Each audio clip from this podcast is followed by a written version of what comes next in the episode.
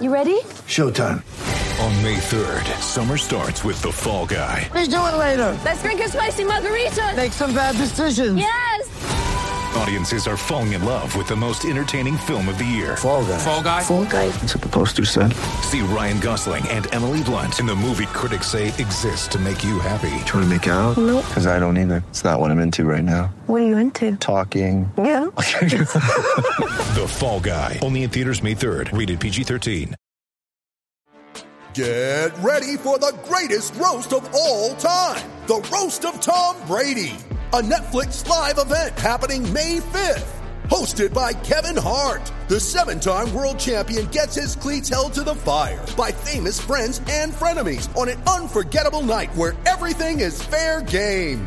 Tune in on May 5th at 5 p.m. Pacific time for the Roast of Tom Brady, live only on Netflix. Three, two, one. When I'm working out. I love to listen to your podcast. Whenever you say something, other people react to it. Taking my breath away, Aaron. Verne Lundquist joins me. Hall of Famer Jim Calhoun, NASCAR icon Dale Earnhardt Jr. Kirk Herbstreit is on the phone. Here we go. Oh, he's so handsome. What's his name? Podcast presented by Betfred Sportsbook. It is Monday, February 19th, 2023. People, I hope everybody's doing well. I hope everybody is having a great President's Day morning, afternoon, evening, whenever you're listening to this show. Shout out to my guys, William Taft and John Quincy Adams and all those other former presidents. Hope everybody's having a great President's Day. That's the point. Bottom line, we got ourselves a loaded Monday episode of the Aaron Torres Sports Podcast. Here's what you need to know about today's Monday show. We're going to open a little bit of football, actually. So, NFL draft is actually about six, seven weeks away at this point. One interesting story from the weekend surrounding Bryce Young.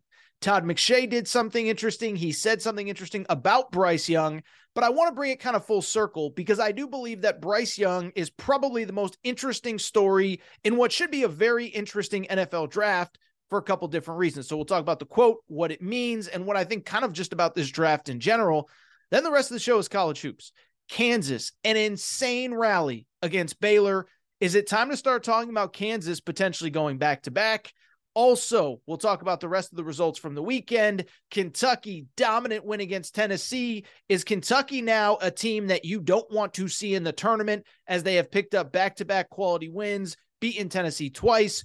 We'll talk about the Vol aspect of things. North Carolina loses again. They ain't going to the tournament unless something crazy happens. Uh, and we'll just kind of just kind of rip through the rest of the college basketball day that was and weekend that was because it was a fun weekend of games.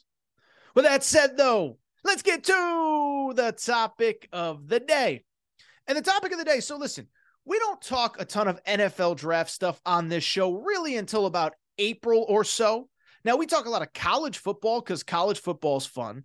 There's obviously an overlap with the NFL draft, college players going pro. So we will ramp up the NFL draft coverage after March Madness in a couple weeks.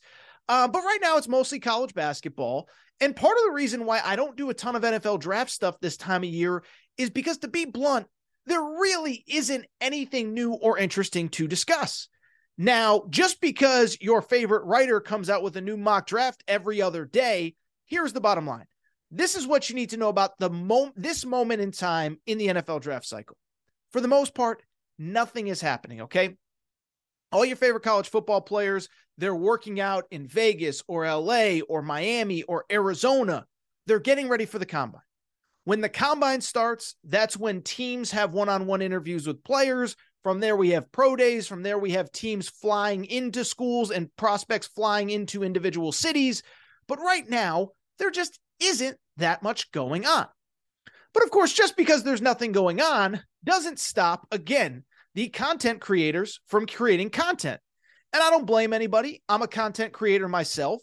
Every day you need new topics and conversations. And so it was very interesting because Todd McShay, who I think is a really good NFL draft expert, last week he put out not one, but two NFL mock drafts. Again, you don't need two mock drafts when absolutely nothing has changed, but that's the world that we live in. Um, and as part of the news cycle, he puts out the mock drafts. He's really good at what he does. And then he goes on TV and talks about it. So over the weekend, he was talking about one of his mock drafts, and he had something very interesting to say about Bryce Young. I want to tell you what he said, and I want to break it down because I find this fascinating. And I'll tell you, I think it speaks to kind of where the conversation is going to go with the NFL draft. So, Todd McShay asked about kind of QB1, if you will, in the NFL draft, and also talking talking about the situation in one of his mock drafts where he had the Indianapolis Colts, who are not selecting number one. Remember, the Chicago Bears are selecting number one, but he has the Indianapolis Colts trading up to get the first pick. And so here is what he said about Bryce Young. Todd McShay said, listen, he's undersized, and I get it. He's only five foot 10 and a half, maybe five foot 11 and 195 pounds. Hopefully he gets to 200 pounds by the combine, but he's just different. When you study the tape, and I love CJ Stroud, and I think he has a chance to be a really good player, but to me, Bryce Young is a smaller version of Patrick Mahomes. He's so poised in the pocket. He has an understanding of where pressure is coming from.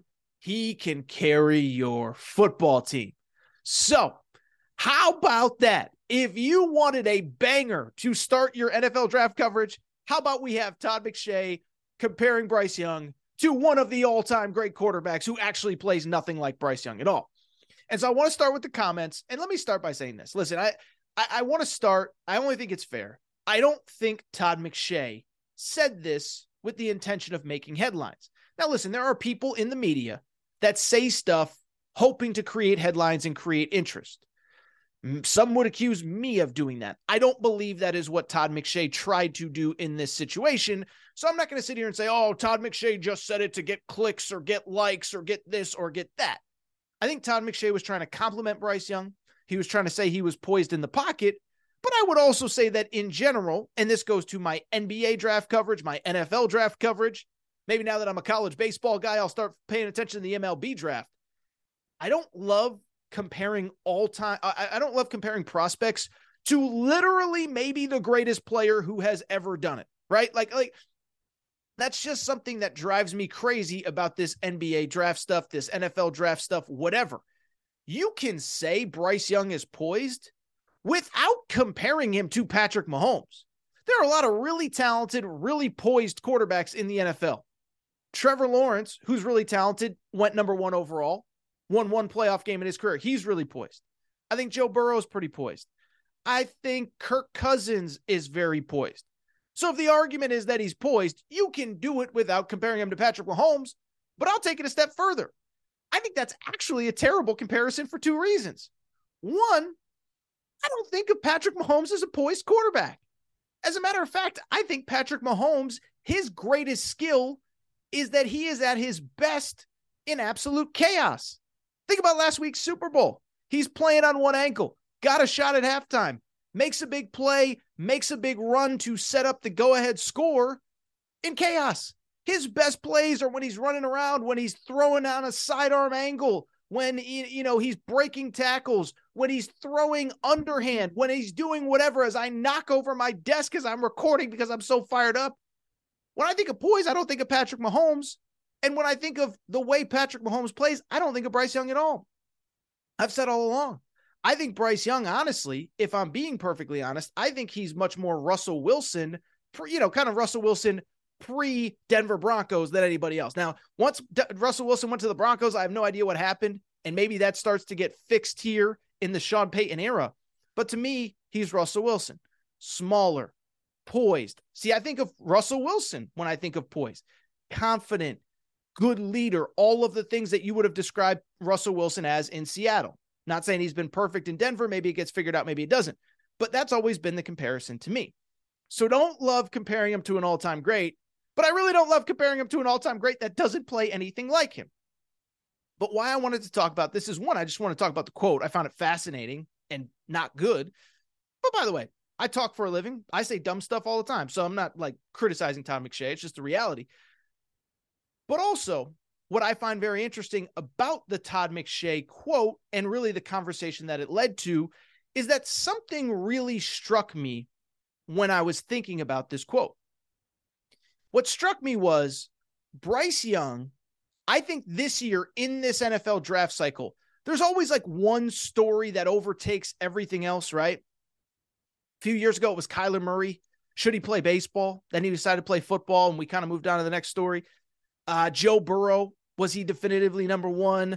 Tua, where did Tua, where should Tua go after the, the injury that he had at Alabama? But I think when I think about this NFL draft, what this story says to me, Bryce Young is going to be the story. And it's for a really interesting reason that I'm not totally sure that I've ever seen before. I don't know that right now, somebody that's being truly genuine, not someone that's disingenuous, not somebody that's going for clicks. We all kind of agree that Bryce Young is QB1, right? CJ Stroud, I would argue, never won a meaningful game in his college career.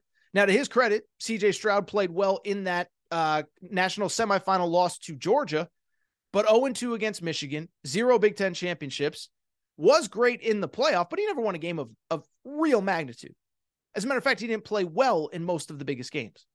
Will Levis, maybe that's another conversation for another day. I love you guys, Kentucky fans. I don't see number one overall pick, although I understand he was playing behind a terrible offensive line. Um, you know, the run game wasn't great, the play calling wasn't great, all that good stuff. Anthony, whatever. The point is, Bryce Young is probably QB1, but there's two interesting twists. Usually, when you just have QB1, that's the end of the conversation. Well, QB1 is Trevor Lawrence, Jacksonville's taking him. QB1 is Joe Burrow, Cincinnati's taking him. Here's why the Bryce Young conversation is fascinating this year, though. The team that's picking number one overall doesn't need a quarterback. As a matter of fact, you could argue the only thing the Bears have going for them is that Justin Fields is, is I think, a pretty good NFL quarterback. And so it becomes interesting at number one because you start to ask the question what are the Bears going to do? Are they going to keep the pick and try to get help around Justin Fields? Maybe Will Anderson, Bryce Young's teammate at Alabama, the edge rusher, maybe Jalen Carter from Georgia. Do they trade the pick of number one overall, trade back, get extra draft picks to help Justin Fields. Justin Fields and the Bears need a lot of help. I'm not sure quarterback is in like their top five priorities. Need to be better on defense. Need to get Justin Fields some weapons. Need to get Justin Fields real a real offensive line in front of him. So do they trade back? But then of course there is the scenario where they keep the pick, draft Bryce Young, and trade Justin Fields. So it's going to be fascinating to see how this all plays out. Now, if you're just asking me, and that's not really the point of this segment, I'm keeping Justin Fields and trading the pick. I think Justin Fields is built for Chicago. He's big, he's strong, he's proven that he can make plays with his legs, like by literally becoming the all-time single season rushing leader for a quarterback in NFL history this year. So I keep the I, I keep Justin Fields. I trade back. Somebody's going to want Bryce Young, and I think that other places that need quarterbacks, whether it's Houston, Indianapolis, probably make more sense for Bryce Young. But it'll be interesting to see what the, the Bears do at one, how the draft plays out. And what'll be interesting to see is if everyone does agree that Bryce Young is QB1. I think they do, but there's definitely some questions. This isn't Joe Burrow. This certainly isn't Trevor Lawrence. Bryce Young got injured last year, and he's very small. Five foot 10. Todd McShay said he is tiny. I've seen him in person once. He's tiny. Now, I'd take him number one if I wasn't the Bears, but it's going to be a question as is his injury history. Now, I'll say this I think the injury history stuff is largely overblown. The injury he got against Arkansas this year had nothing to do with his size. It could have happened anywhere. He was stretching for a first down and extended his arm. So, this isn't to me a situation like Tua, where Tua was continually hurt in his college career. There were other guys, not like a, a Sam Darnold who was just inconsistent. No, Bryce Young was awesome every time he was on the field. And if I wasn't the Bears, I would take him at number one overall. This is the story that we are going to have to monitor. And I guarantee we will talk about as the NFL draft process plays out. Now, it's funny. I just kind of showed all my cards. I would not draft Bryce Young overall, number one overall, and trade Justin Fields. But if I was the Colts or if I was the Texans, I would do what I could to move up. Fascinating conversation, interesting conversation. But let's just say this we can compliment Bryce Young we can talk about his poise and his talent and his skill and his leadership. Not sure comparing him to Patrick Mahomes is the way to go. I just want to do take a quick break, come back. We'll talk the weekend that was in college hoops. Kansas mega comeback against Baylor. This game was wild. Is it time to start talking about Kansas as a potential back to back national champion? We haven't had one since 2007 and 2008, 2006 and 2007, actually. Then we'll talk about the Kentucky Tennessee game. Houston wins, North Carolina loses, all that good stuff. Take a quick break, come back, talk some college hoops.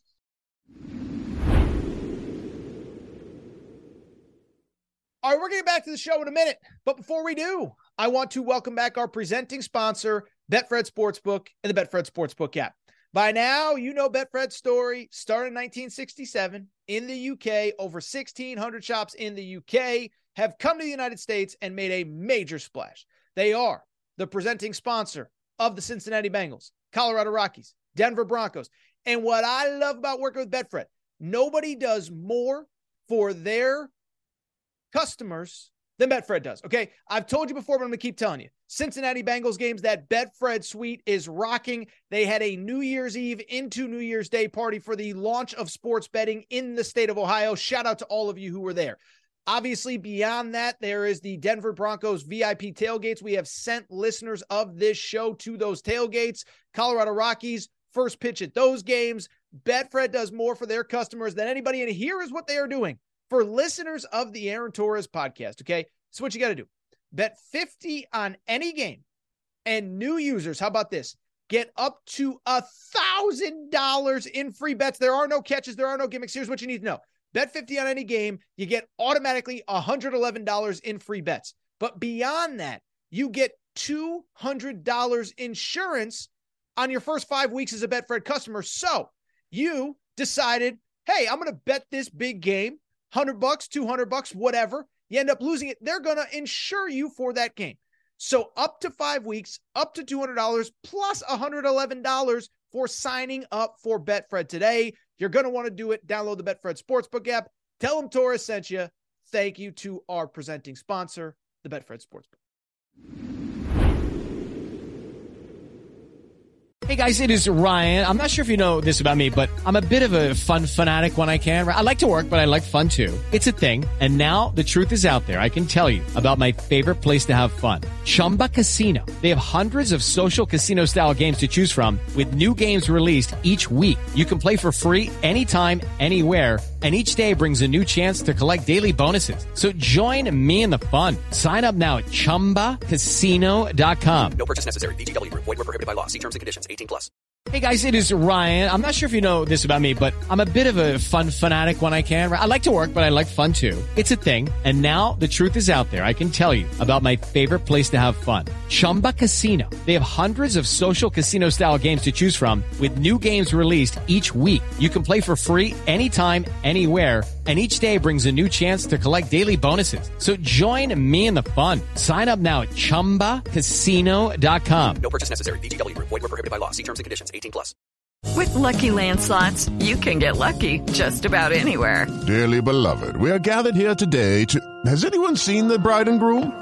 Sorry, sorry, we're here. We were getting lucky in the limo and we lost track of time. No, Lucky Land Casino. With cash prizes that add up quicker than a guest registry in that case, I pronounce you lucky.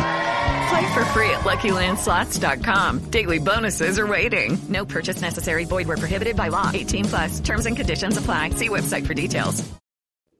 All right, everybody.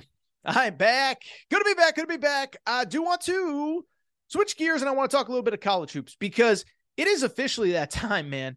Guys and girls, it is February 20th, 2023 today. We are eight days away from the NCAA tournament. We are 20 days from selection. We are under three weeks from selection Sunday.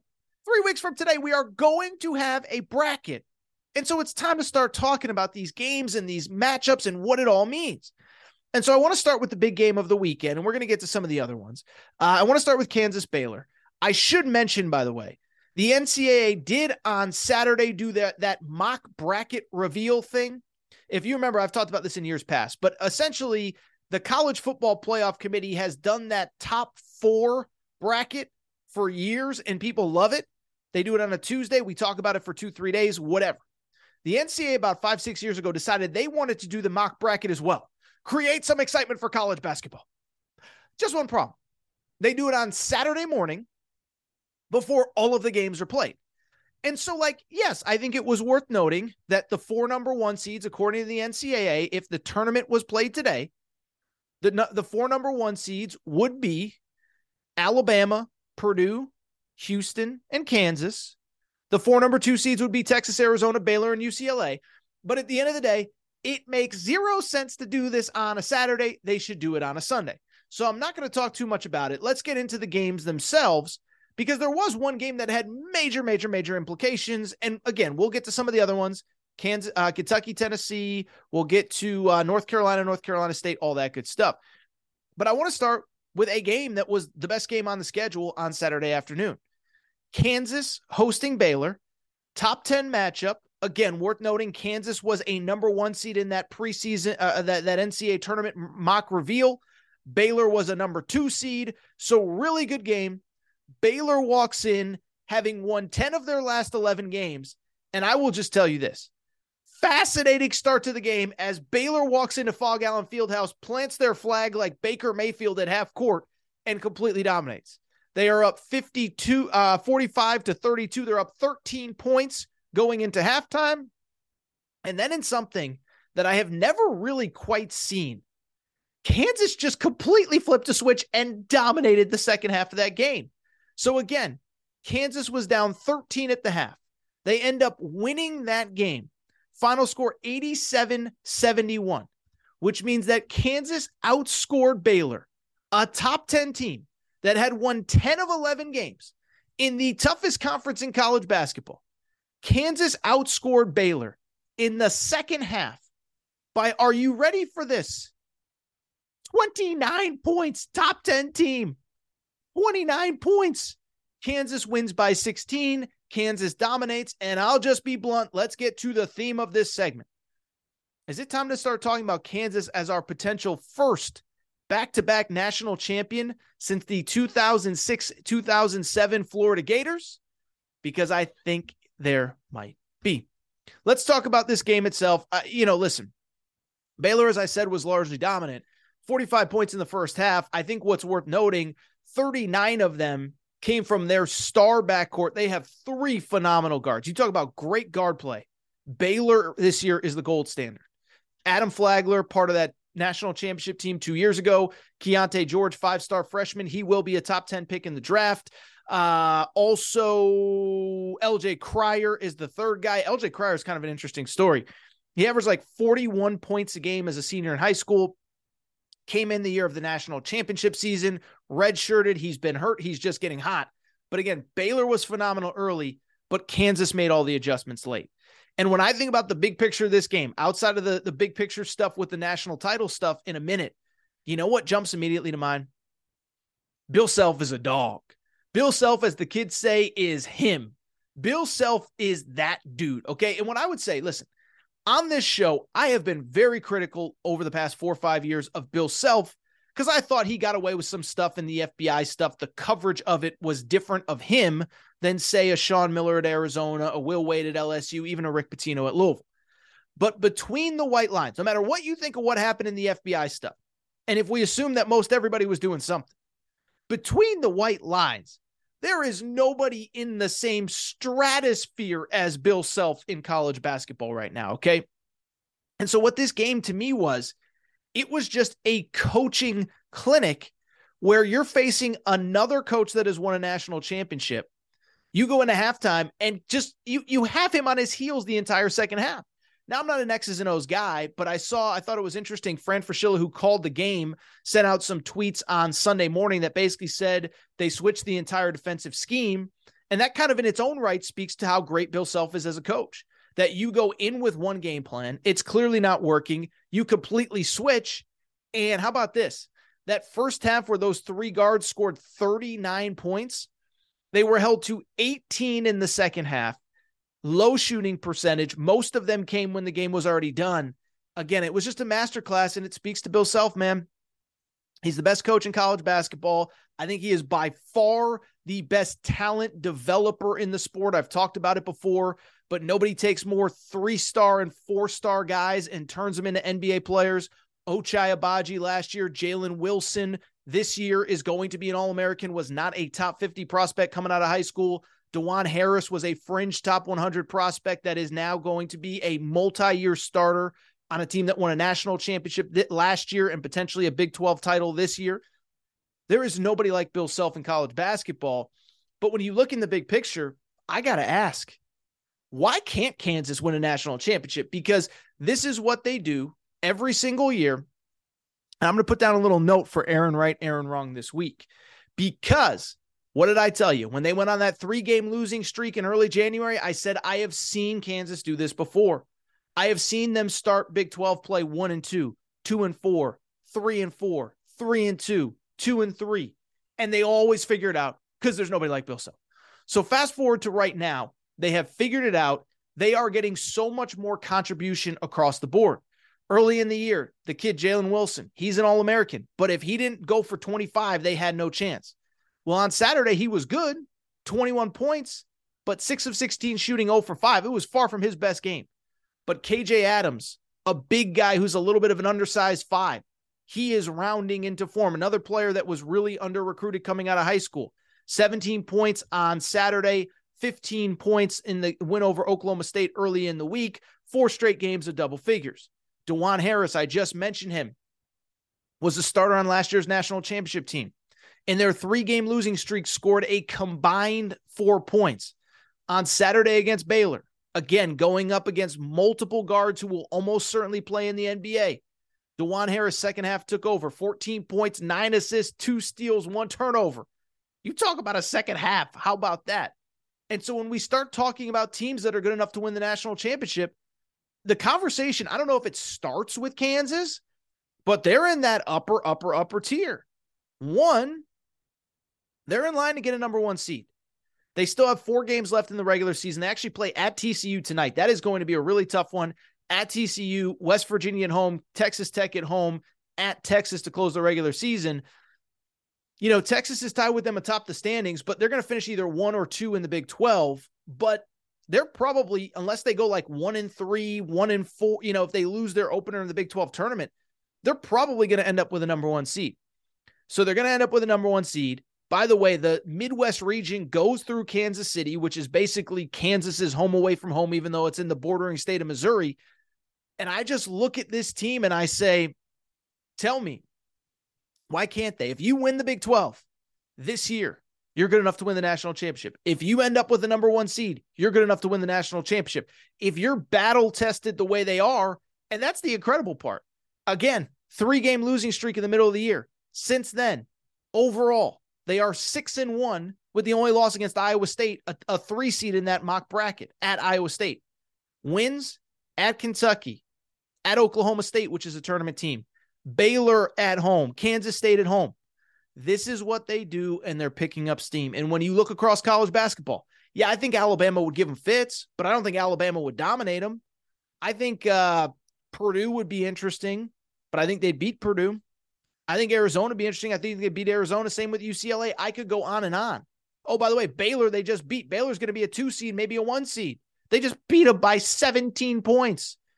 Texas, they just beat. So you start talking about the teams that they're capable of beating. I'm not saying Kansas definitively repeats as national champion, but what I will say, they're in as good a position as anybody that I can remember in recent years. From the Baylor perspective, listen, I, I don't know that there's a ton to take away. I know that you finished, you, you lost this game. This feels like one where you just burn the tape. Now, what I will say about Baylor, I think the next two weeks for them are going to be really interesting because if you look at that 10 wins in 11 games, they caught the quote unquote worst teams in the Big 12 during that stretch, and there are no real bad teams. And they caught a lot of teams with injuries. So you look at their wins during that stretch two wins over Texas Tech. Texas Tech is currently tied for ninth in the Big 12 standings out of 10 teams. Um, they beat Kansas at home before Kansas really figured it out. Two wins over Oklahoma, which is in last place in the Big 12. One win over West Virginia, which is tied for ninth place in the Big 12. You beat TCU without Mike Miles. So, from the Baylor perspective, it'll be interesting. They're really good. Those guards are really good but they also kind of they also got a nice stretch where they either played the worst teams in the league again, last place Oklahoma twice, tied for ninth Texas Tech twice, tied for ninth West Virginia once. And then on top of that, they got a couple teams like TCU at home. Their last four are going to tell us a lot. Tuesday night, they play at Kansas State. That is going to be a fascinating one. Then they host Texas, then at Oklahoma State, then Iowa State to close the season. They go 4 0 in that stretch. They might be your national championship favorites. I think they're probably going like 2 and 2. And then from there, they're really good. But then do they fall to the three line? Do they fall to the two line? What does it mean?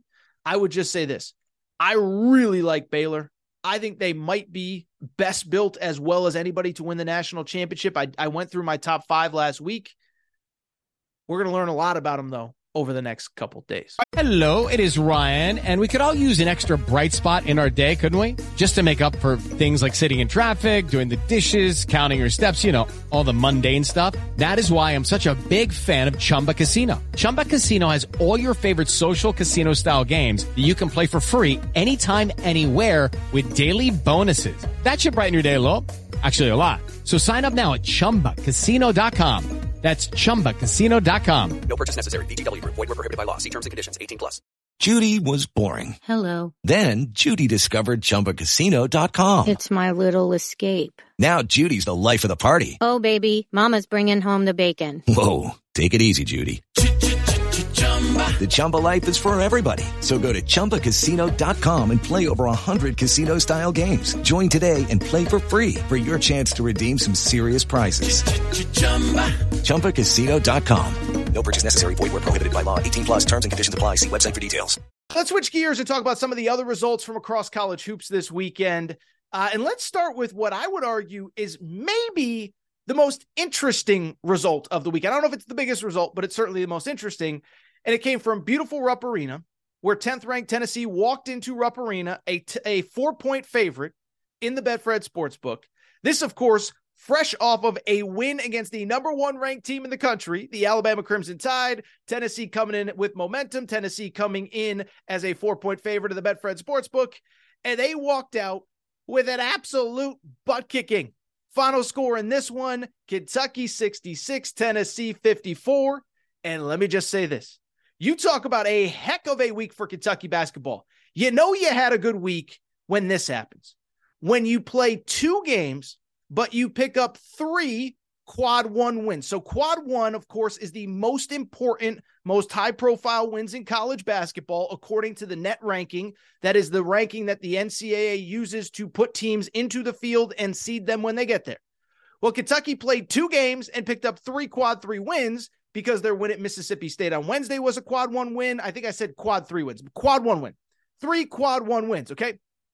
At Mississippi State, they beat Tennessee at home and also their win earlier in the year against Texas A&M as Texas A&M continues to play really well in SEC play. That Texas A&M win now moved moved into the quad one territory. So three quad one wins with the victories this week. Kentucky is now officially off the bubble, very comfortably into the NCAA tournament. And let me just say this. Kentucky, it looks like, is going to get in, just like I told you they were going to all season long, by the way. And if they get in, tell me why this isn't a team that other teams shouldn't be very afraid to see in their bracket. Now, let's get, for, for, first of all, before we get into the big picture with Kentucky, small picture, I think you could argue this was their best effort. Listen, I know that they won in Knoxville a few weeks ago. That was a weird game, low scoring, a million fouls. Tennessee missed a bunch of layups, all that good stuff. This was a butt kicking from start to finish. Kentucky was up 39 to 19 at halftime. It got a little bit interesting kind of midway through the second half, but then Kentucky ran away with it. They ran away with it because I believe this was their best effort of the season. One, the defense was there. I know Tennessee isn't exactly the Harlem Globetrotters or the uh, you know the uh, Golden State Warriors when it comes to offensive efficiency, but whenever you hold any team to 54 points on 37% shooting from the field, and oh by the way, 22% shooting from 3, you did a pretty good job. That is what Kentucky did. Great on defense was one of their best defensive efforts of the year. I also thought they did a great job of matching Tennessee's toughness. Listen, we just saw what Tennessee did to Alabama the other day. Now, Alabama fans would say maybe some of it was the refs, but regardless, Tennessee wants to out tough you. They want to beat you up. They want to get in your head We saw the quotes from Oscar Tshiebwe after the game. Uros Plavsic was apparently saying, I'm your daddy, I'm your baby daddy, whatever he was saying. They want to get in your head. They want to be physical. They want to beat you up. Well, Kentucky was plus eight on the boards. And most importantly, what I would say is this I think Kentucky has dealt with a lot of injuries, which we'll get into in a minute. But as the last wave of injuries has happened, it has allowed the bench to shorten and it has allowed other players to step up. So, why did they win this game? Great on defense, more tough. They're also getting great production from places that they didn't before. I think the player that's really emerged over the last three, four games is Chris Livingston, the freshman from Akron, Ohio. 12 points on Saturday against Tennessee, 13 in the win against Mississippi State.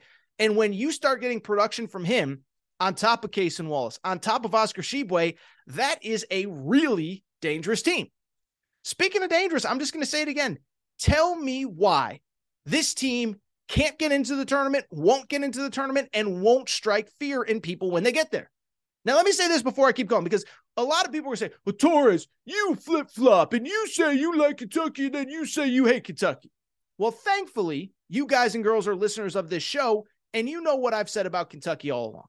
I've had two definitive stances on Kentucky. One, I said in mid January after the Vanderbilt game when Kentucky won at Vanderbilt, I said, I'm never calling for John Calipari's job again. Now, I did it earlier in the year when they lost to UCLA, but I said, I'm never calling for John Calipari's job again because I, he's just, there's no guarantee. Every year he has you in the hunt and you can like him, you can hate him. Should you be doing more? Should it take you until January or February to figure it out? But there's no other coach in college basketball that guarantees you to be in the hunt every year like John Calipari. So, one, I said, I'm never calling for his job again. And two, what I also said was, I never wavered that I believe this team was going to make the NCAA tournament. Okay. I said it after the South Carolina loss. I said it after the Georgia loss. I said, as long as they can withstand these injuries, they're going to be okay. Well, now they've withstood these injuries. And that's why I think this team can be so dangerous. One, as I said, as the injuries have happened, it has allowed their rotation to kind of tighten up, get good players in confident positions where they're not looking over their shoulders, wondering if Calipari is going to pull them. They're just going out and playing and being more confident. But two, the reason that I'm starting to like this team, listen, we all get caught up in the moment of Kentucky basketball. When you win, what does it mean? When you lose, what does it mean? I also think that like we probably don't appreciate everything that this team has gone through throughout the year. Think about everything this team has gone through throughout the year. Oscar Tshiebwe undergoes surgery. People forget this. He had surgery like a month before the season didn't practice in the lead up to the season. Basically, his first real action was in the season opener against Michigan State. Cason Wallace, their best player, has dealt with back injuries in and out of the lineup, spasms in, out, this, that, the other thing. Jacob Toppin missed a few games. Oh, by the way, Sahvir Wheeler and CJ Frederick, three, you know, three, four games ago against Georgia, just out of nowhere, not out of nowhere, but they weren't available. And so you look at this Kentucky team, I'm not saying that John Calipari needs to be absolved and that he couldn't do a better job and that they shouldn't have beaten South Carolina. Some of the lineups could have been better earlier. But that's all. I mean, I, I literally just mentioned five guys that have been starting players for this team. They miss time. It's going to happen. You're going to struggle. You're going to struggle to get in a groove. Think about some of the other teams that have struggled in college basketball this year. First of all, Tennessee was missing two starters on Saturday. You could crush Rick Barnes, and he's not the guy, and they're not going to do well in March. They were down two of their most important players. Arkansas this year, preseason top five team, according to most people, including myself. Well, you lose Nick Smith, then you get him back, then you lose him again. Now you have him back. It's going to be an adjustment period. Also, Trevon Brazile, another first rounder. You lose him, it's going to be an adjustment period. Creighton, no Ryan Kalkbrenner. Shocking. An All American center doesn't play. They go 0 4 without him. That's not surprising. And it's the same with Kentucky everything they've been through, I think this now puts them in position to be in a great position going forward. Because one, they got their guys. Two, I'd also say this if you can dominate Tennessee defensively and you can beat Tennessee twice, you can win at Mississippi State. You're you're tough, you're mentally tough, you can win in tough environments. I also think you're built to beat just about anybody in college basketball this year because I think that's the important part is right now, if Kentucky just takes care of business, their final four games are at Florida this week, then Auburn, then Vanderbilt, then at Arkansas to end the season two Saturdays from now. But if you just take care of business and you do what you need to do to get in, I'm not sure that it matters. Are you a two or, or two seed? Are you a nine seed here? Are you a seven seed there? Are you an 11 seed there? Just get into the freaking dance. Because if you do, I'm going to ask you a simple question. How many are how many teams are going to have a guard the caliber of Cason Walls? How many teams are going to have a low post presence that's like Oscar Tshiebwe? Now there are some, but there aren't very many, especially who you're going to be playing early in the tournament. And so I look at this Kentucky team and I sit there and say, let's look across college basketball. Who do you think they can't beat? Because I'll tell you this: they play Purdue, Purdue's going to be a number one seed. They're going to be better on, at four positions on the court than Purdue. Center, Tshiebwe versus Edey. I'd give advantage to Edey. I'm not going to lie. Edey's seven foot four. Tshiebwe's six foot eight. You know, I'm not great at math, but what is that? Seven inches, six inches that Zach Edey's given up to, to Oscar Tshiebwe? So yeah, I think Oscar Tshiebwe would probably be at a disadvantage, but Kentucky would be better at four other spots. Kansas is in line to get a number one seed. Kentucky easily could have beaten Kansas earlier this year. UCLA's in position to get a two seed. Kentucky wasn't very good, and they still played tough with UCLA. So you go on and on down the list. I think there are teams that give them matchup problems. Alabama's one, maybe Baylor, but there aren't that many. Who knows if you'll play them and where are you going to play them? In the Sweet 16, in the Elite Eight, in the Final Four? So all I'm saying, the only point I'm trying to make, if you're Kentucky, just get to the NCAA tournament because I actually think you'll be pretty good once you get there. Really quickly, let's look at some of the other results uh, from across college basketball beyond the Kentucky game. And actually, before we even get to some of the other results, let me just do a quick thing on Tennessee because I think we kind of know who Tennessee is at this point. Now, it's worth noting with Tennessee, they were without two key players as well. No Josiah Jordan James, no Julian Phillips. Those are two really important players to what Tennessee does. At the same time, I also think it's kind of time to just acknowledge they are who they are. Because I think there's a lot of people that don't follow this stuff day to day, month to month, year to year that are saying, how does Tennessee win against number one Alabama at home and then lose to Kentucky on the road? And Alabama or Tennessee's lost three of four, the only win over the number one team in the country. But I would just say, Tennessee, listen, one, they weren't full strength, but two, we kind of know who they are at this point, right? They're tough, they're physical, you know, top five in, in field goal percentage defense and scoring defense. But if they can't play a certain way, they're going to struggle. If you can get buckets on them like Kentucky did early, if you can get buckets on them like Missouri did a week ago, you can beat them. Also, let's just be honest on Tennessee.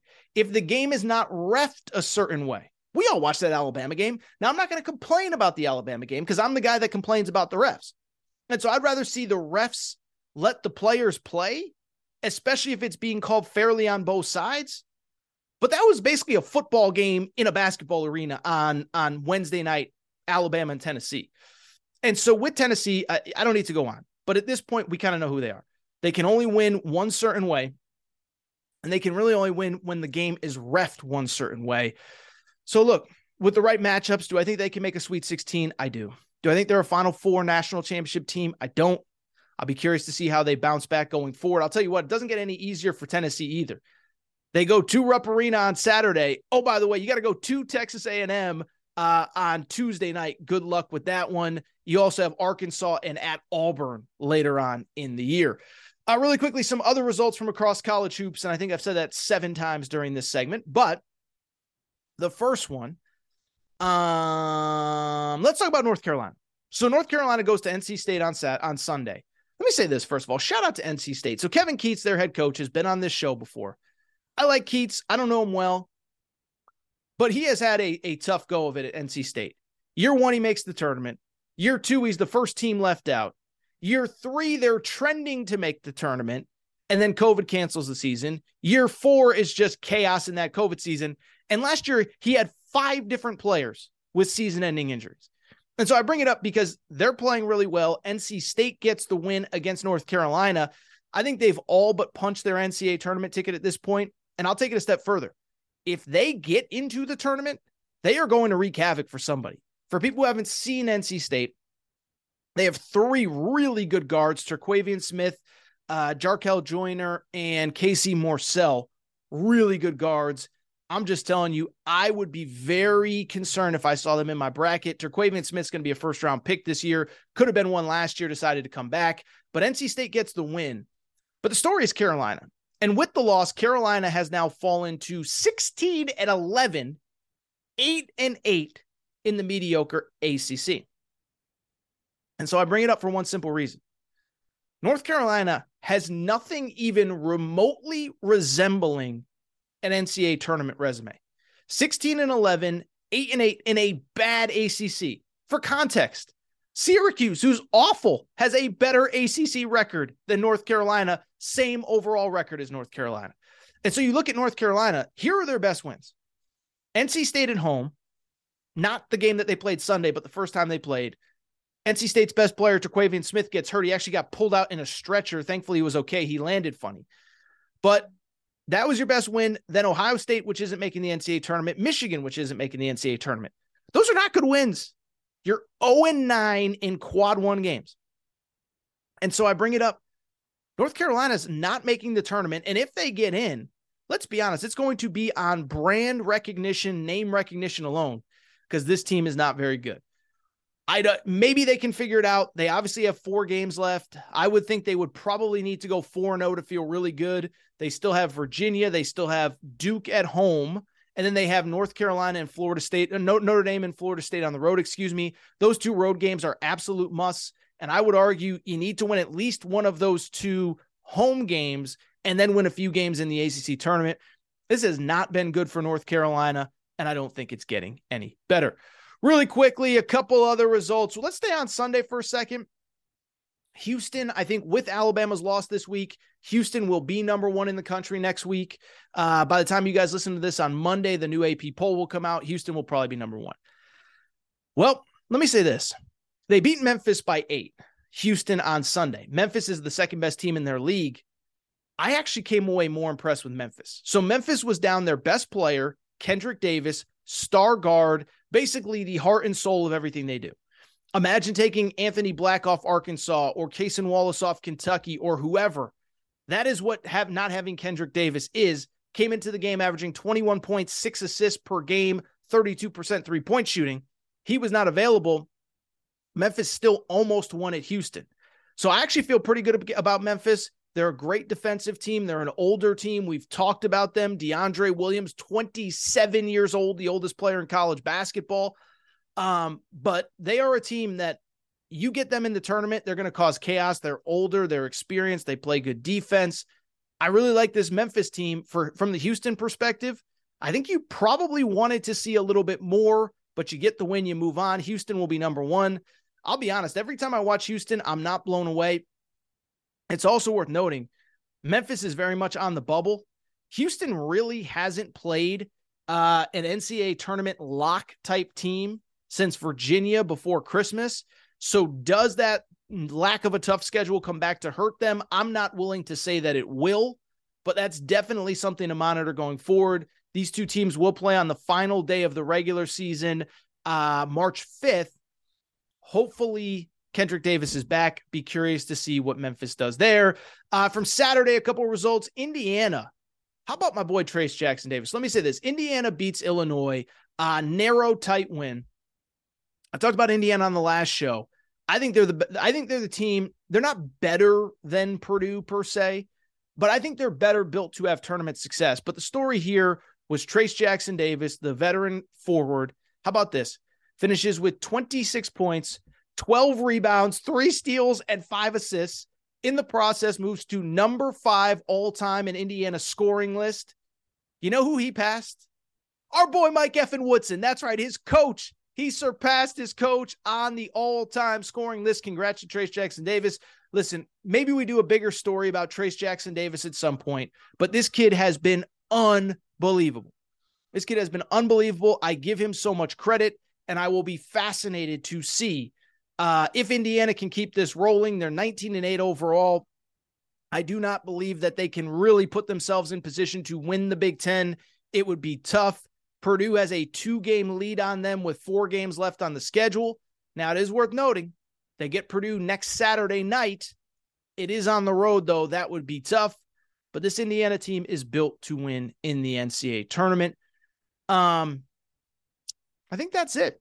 What else happened on Saturday? I, I, think that's it. Alabama won by a million points. Listen, Alabama, the way that that team bounces back from from losses is unbelievable. So credit Alabama. Providence beat Villanova. Providence plays UConn this week, and actually a very important game for both teams. We'll talk about all those, but I think that's it. All right, I think that's it for this episode of the Aaron Torres Sports Podcast. Before we get out of here, I want to remind everybody make sure that you're subscribed to the Aaron Torres Sports Podcast, Apple, Spotify, Amazon Music, Google Music, wherever you listen to podcasts. Make sure you're subscribed. Also, make sure to rate and review the show. Go ahead, give us a quick five stars. Let us know what you like, what you don't like, all that good stuff. Make sure you're following on social media at Aaron underscore Torres on Twitter, at Aaron Torres Pod on Instagram, Aaron Torres Podcast Questions at gmail.com, Aaron Torres Podcast Questions at gmail.com. That's all for today's show. Shout out to Torn Crane. Shout out to Rachel, who hates my voice. Shout out to JJ Redick, you F head. Unblock me, bro. Oh, by the way, shout out George Washington. Shout out Abraham Lincoln. Hope everybody has a great President's Day. I will be back on Wednesday. New episode. Aaron Torres, Sports Podcast. Step into the world of power, loyalty, and luck. I'm going to make him an offer he can't refuse. With family, cannolis, and spins mean everything. Now, you want to get mixed up in the family business. Introducing The Godfather at Chumbacasino.com. Test your luck in the shadowy world of The Godfather slot. Someday, I will call upon you to do a service for me. Play The Godfather now at Chumbacasino.com. Welcome to the family. No purchase necessary. VGW Group. Void where prohibited by law. 18 plus. Terms and conditions apply. Okay, round two. Name something that's not boring. A laundry? Ooh, a book club. Computer solitaire, huh? Ah, oh, sorry. We were looking for Chumba Casino. That's right. ChumbaCasino.com has over 100 casino style games. Join today and play for free for your chance to redeem some serious prizes. ChumbaCasino.com. No purchase necessary. Full prohibited by law. 18 plus terms and conditions apply. See website for details.